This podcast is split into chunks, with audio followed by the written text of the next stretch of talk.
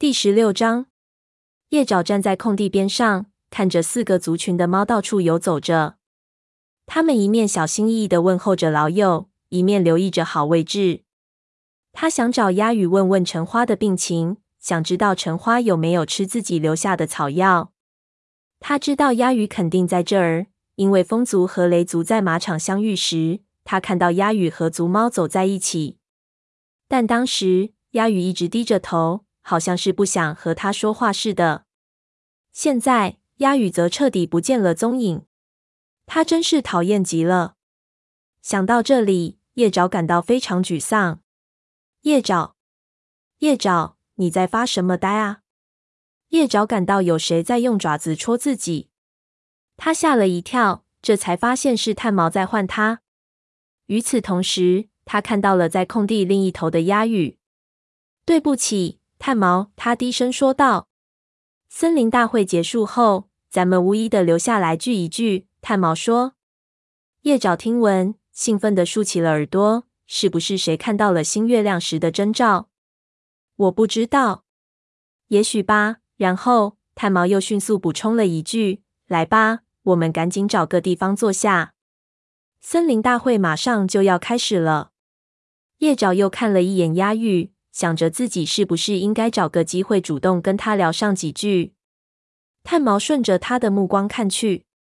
叶爪，你不会喜欢上了他吧？他心平气和的警告说：“别忘了，你是巫医。”我当然记得。叶爪辩解道：“你不会真的以为我对那个怪脾气的毛球有什么想法吧？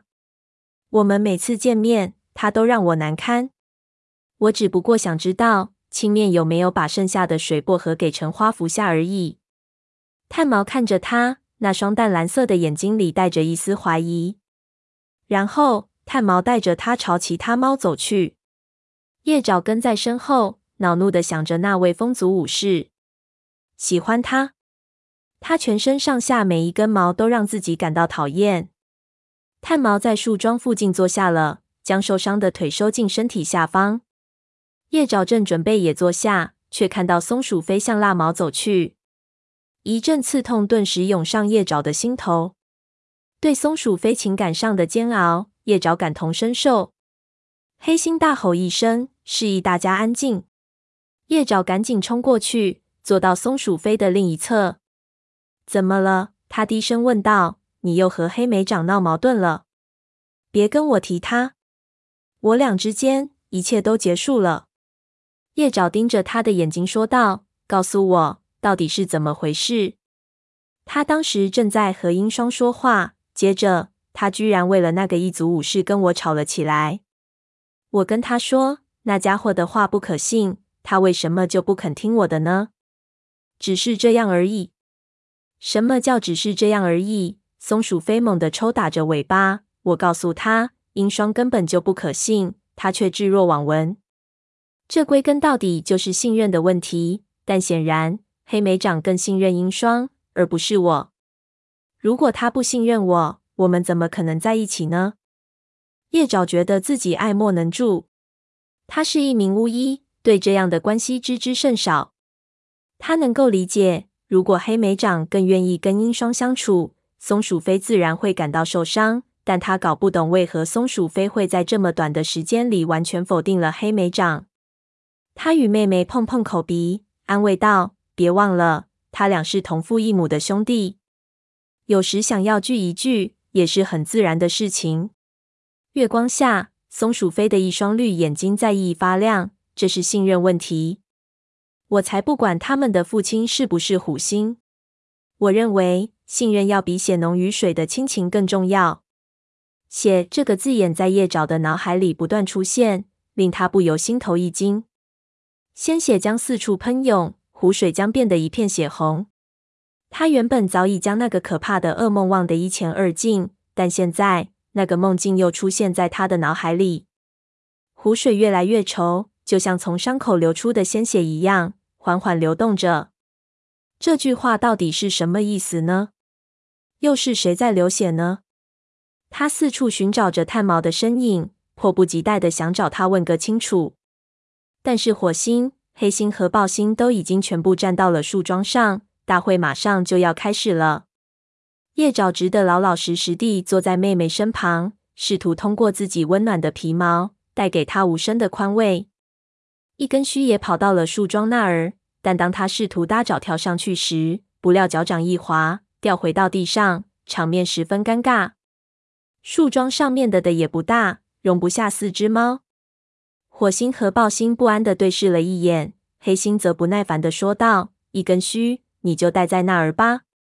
我们的开会了。”一根须只得坐在树根中间，低下头去舔自己胸前乱糟糟的毛发。看来一根须还不知道怎么当组长。松鼠飞说道：“我知道。”叶爪平静地说：“我们最好能尽快找到另一块月亮石，这样他就能领受九条命和圣名了。”黑星第一个发言：“按照我们之前商定的那样。”影族已经沿着通往湖泊的那条小雷轨路设置了边界标记。他高声说道：“豹星，你对此没有异议吧？”他目不转睛的看着河族族长，似乎已经做好了豹星会反对的心理准备。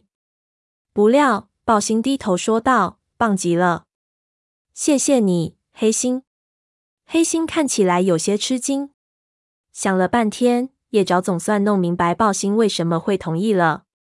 松鼠飞曾经告诉过他，小雷鬼路其实距离河族营地不是很远。在前一次森林大会上，族长们只是就新边界做出了粗略的划分。他觉得豹星肯定会全力扩大河族的领地。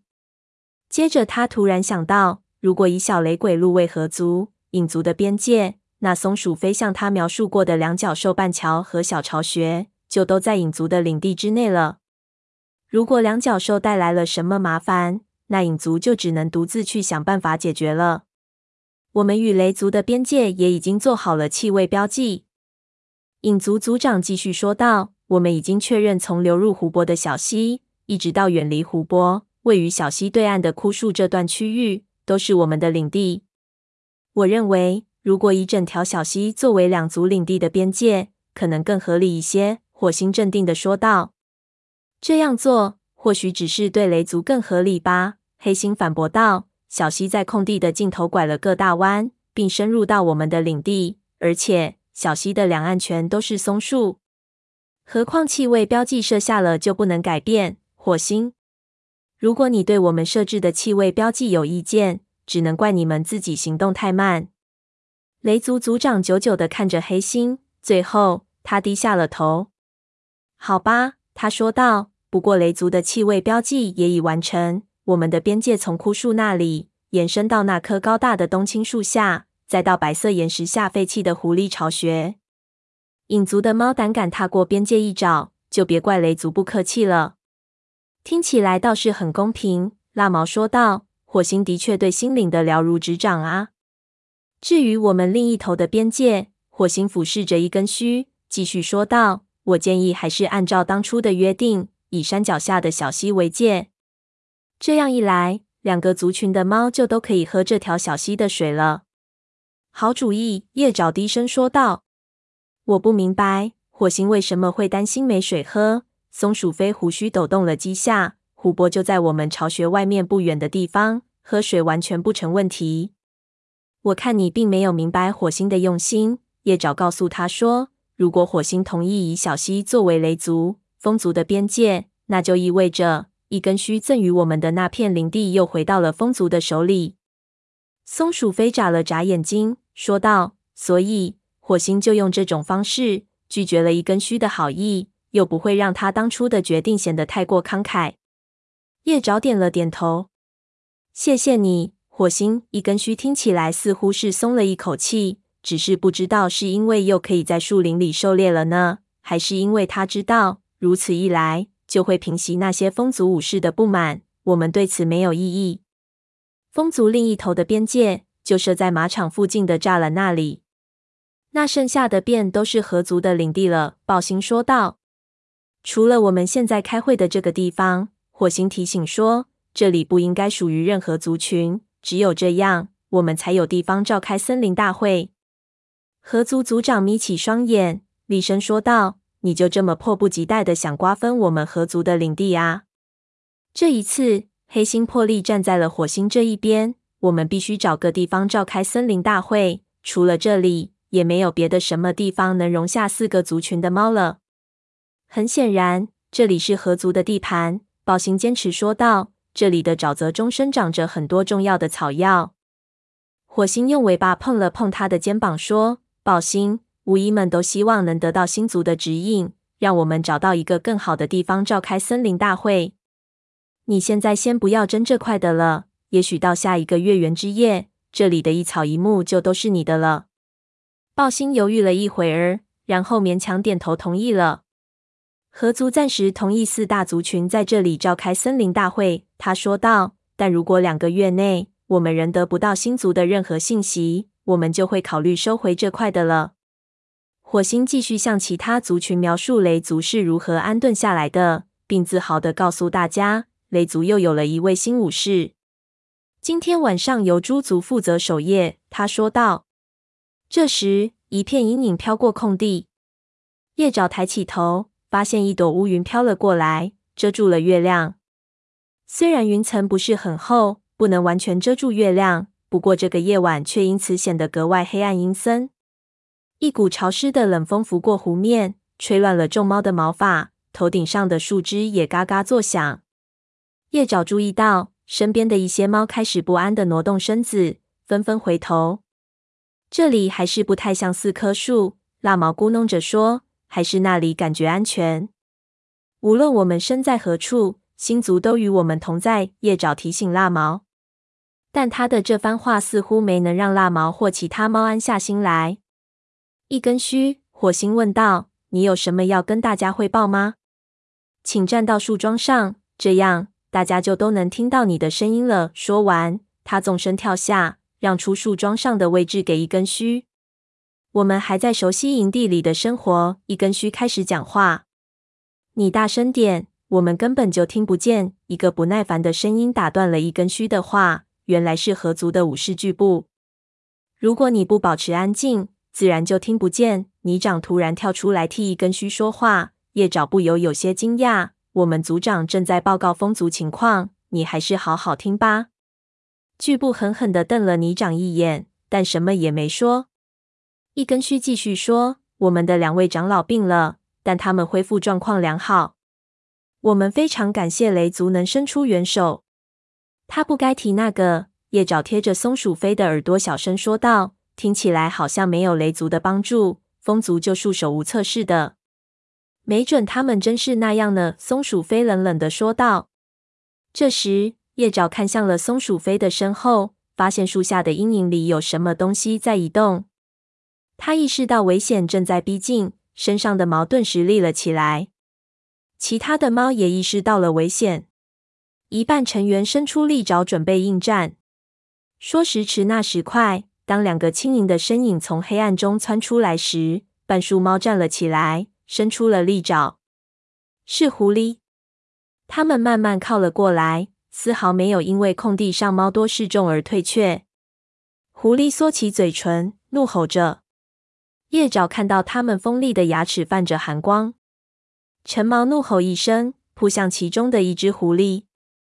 狐狸转过身，冲陈毛猛地咬去。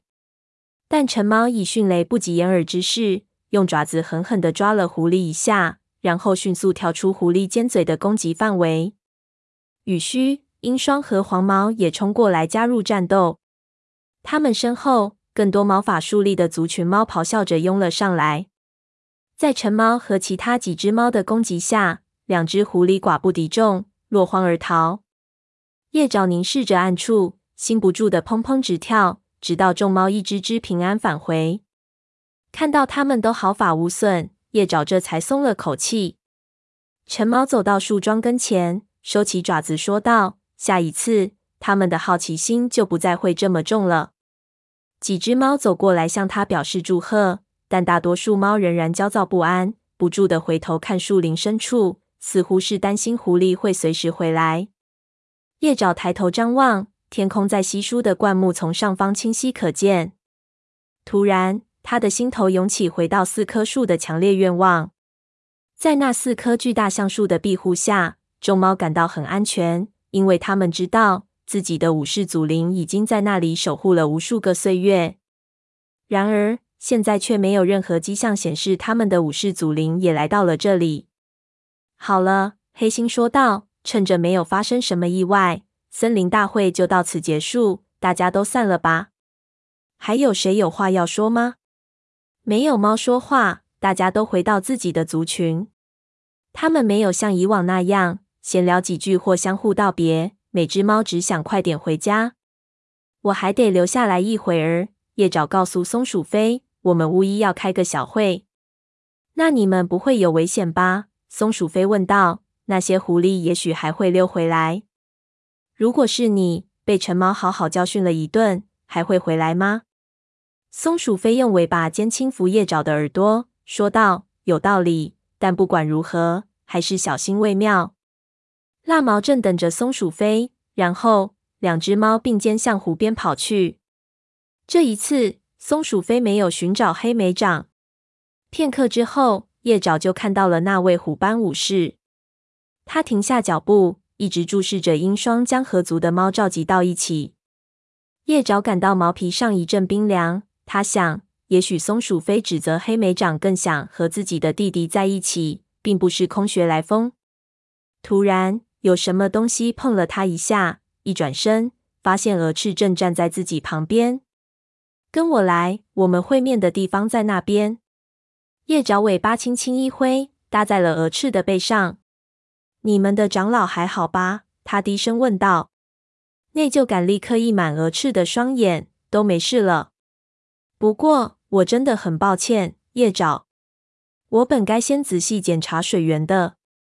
那不是你的错。叶爪轻抚着他，安慰道：“当时你身上全是老鼠的胆汁。”怎么可能闻出水有什么异味？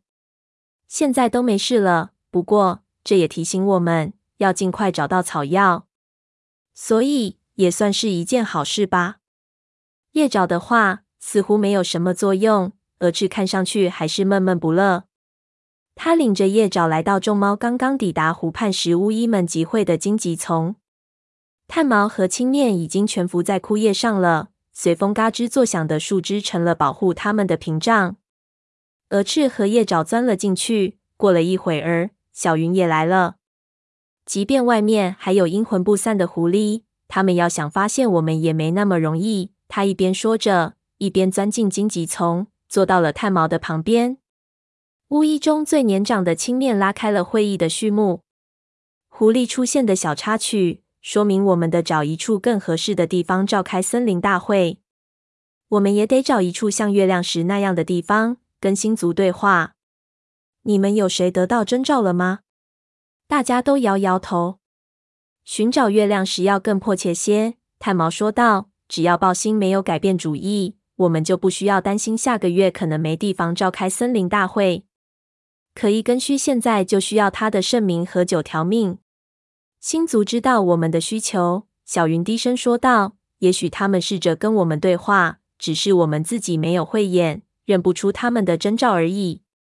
要真是这样，那么刺猬都会飞了。”青面反驳道：“你觉得，如果星族给我们发出这么重要的征兆，我们会毫无察觉？这个吗？也许是这附近根本就没有月亮石吧。”蛾翅说道。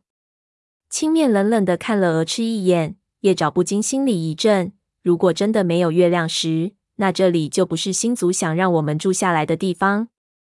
你是不是想告诉族群，他们又得搬到别的地方去了？鹅翅低头看着自己的脚爪，一言不发。无论如何，炭毛说道：“如果我们不能很快得到星族的征兆，我们可能就不得不再次搬家。族猫没办法在一个无法与星族交流的地方生存。”也许这里真的不是星族想要我们落脚的地方。小云提出了自己的假设。青面撇着嘴说：“如果我们告诉族群，他们必须离开这里，许多猫都会拒绝。那我们可怎么办？”内疚咬噬着叶爪的心，因为当初带领族群翻越群山来到这个地方的那些猫中，就有他的妹妹松鼠飞，而且他也一直把湖中倒映的星光。理解为星族正在等待他们的征兆，难道他们从一开始就全搞错了？也许星族是想让我们继续寻找他们的预兆。叶爪暗示道。炭毛点点头说：“或许你是对的，叶爪。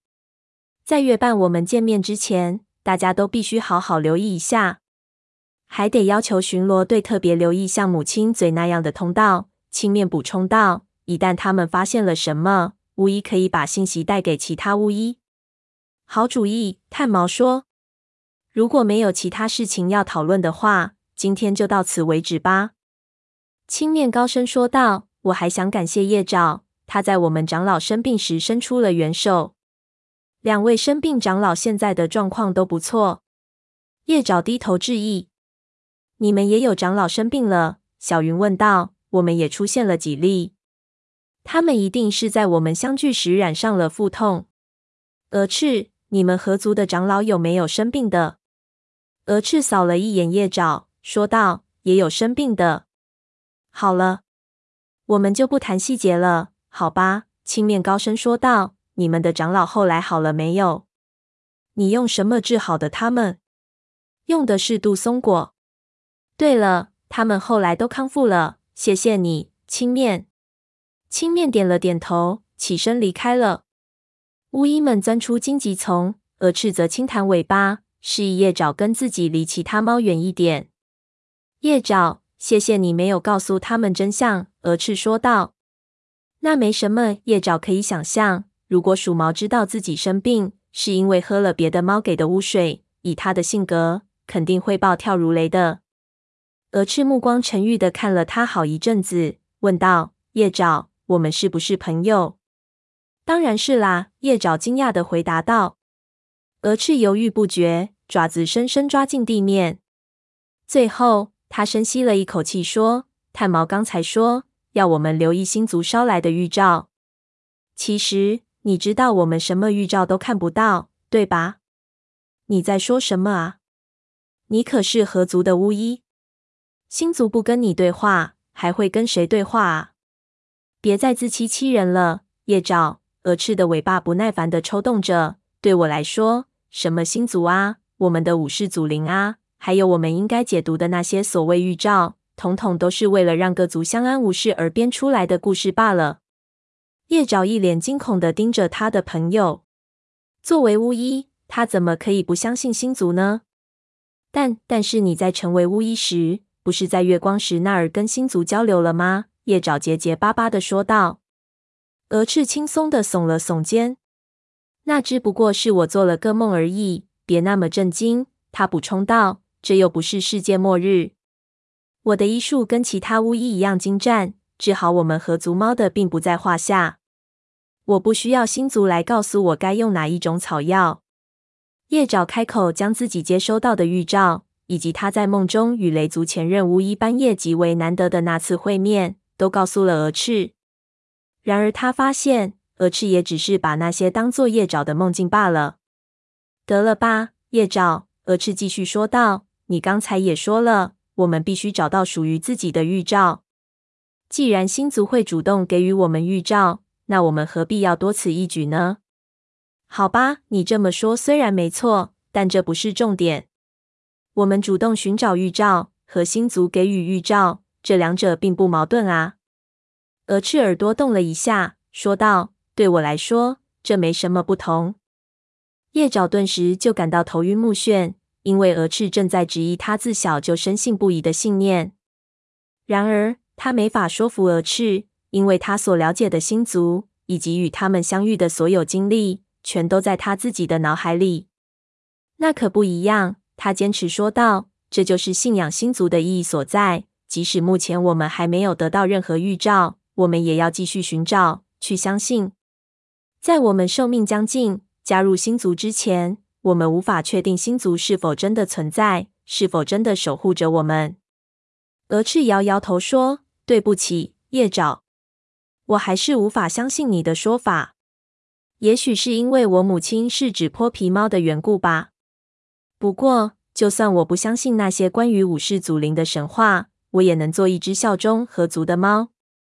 那发生在你身上的鹅翅征兆又作何解释呢？”叶爪提醒他，因为鹅翅的母亲并不是族群出身的猫，所以最初河族猫对蛾翅能否成为巫医心存疑虑。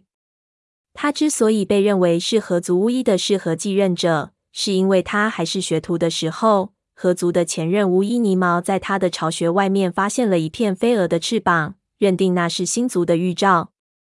从此，蛾翅开始了自己的巫医学徒生涯。你总不能说那也不是星族的预兆吧？叶爪坚持说道。飞蛾的翅膀，蛾翅的眼中闪现出一丝惊恐的神色。那是叶爪。你走不走啊？炭毛呼喊道。叶爪挥动尾巴回应了一下，他想听听蛾翅接下来会说些什么。但是那只河族猫却转身背对着他。炭毛在找你，他说道。下次半月之夜再会。不等叶爪开口说话，蛾翅就跑开了。叶爪走到老师跟前，然后一同返回湖岸。蛾翅竟然不相信星族，他一直知道。蛾翅有些抗拒自己巫医的身份，但他以为那不过是因为蛾翅无法精通各类草药罢了。他做梦都没想到，他的朋友原来根本就不相信武士祖灵这回事。叶爪身上的每一根毛发都竖立了起来。他应该把这件事告诉炭毛吗？即使说了，又会怎么样呢？恐惧如狐狸那般如影随形。叶爪脑海里甚至闪现出更为可怕的念头。星族之所以一直沉默不语，难道是因为他们知道有位巫医并不相信他们吗？会不会因为蛾翅丧失信念，才导致四大族群陷入失去新家园的危险之中呢？叶爪长长的叹了口气。“你没事吧？”炭毛问道。叶爪吞了吞口水，他不希望老师问有关蛾翅的问题，便回答道：“嗯，没事，谢谢。”你刚才的那声叹息，不会是因为某位风族武士吧？叶爪的眼神闪烁不定。不是，当然不是。他连忙否认，跟风族武士完全扯不上边。炭毛的双眼熠熠发亮，但他没再多说什么。叶爪凝视着湖面上倒映的星光，强迫自己用蛾翅的视角去看，结果那些星光只不过是点点光亮罢了。看到这里。他不禁浑身一阵战栗。不，他必须坚信，一定是那些武士祖灵指引他们来到这里的。星族啊，请告诉我们，这里就是猫族安家的地方。他心中暗暗祈祷。但是，就算这些闪闪的祖灵在回答他，他却什么都听不见。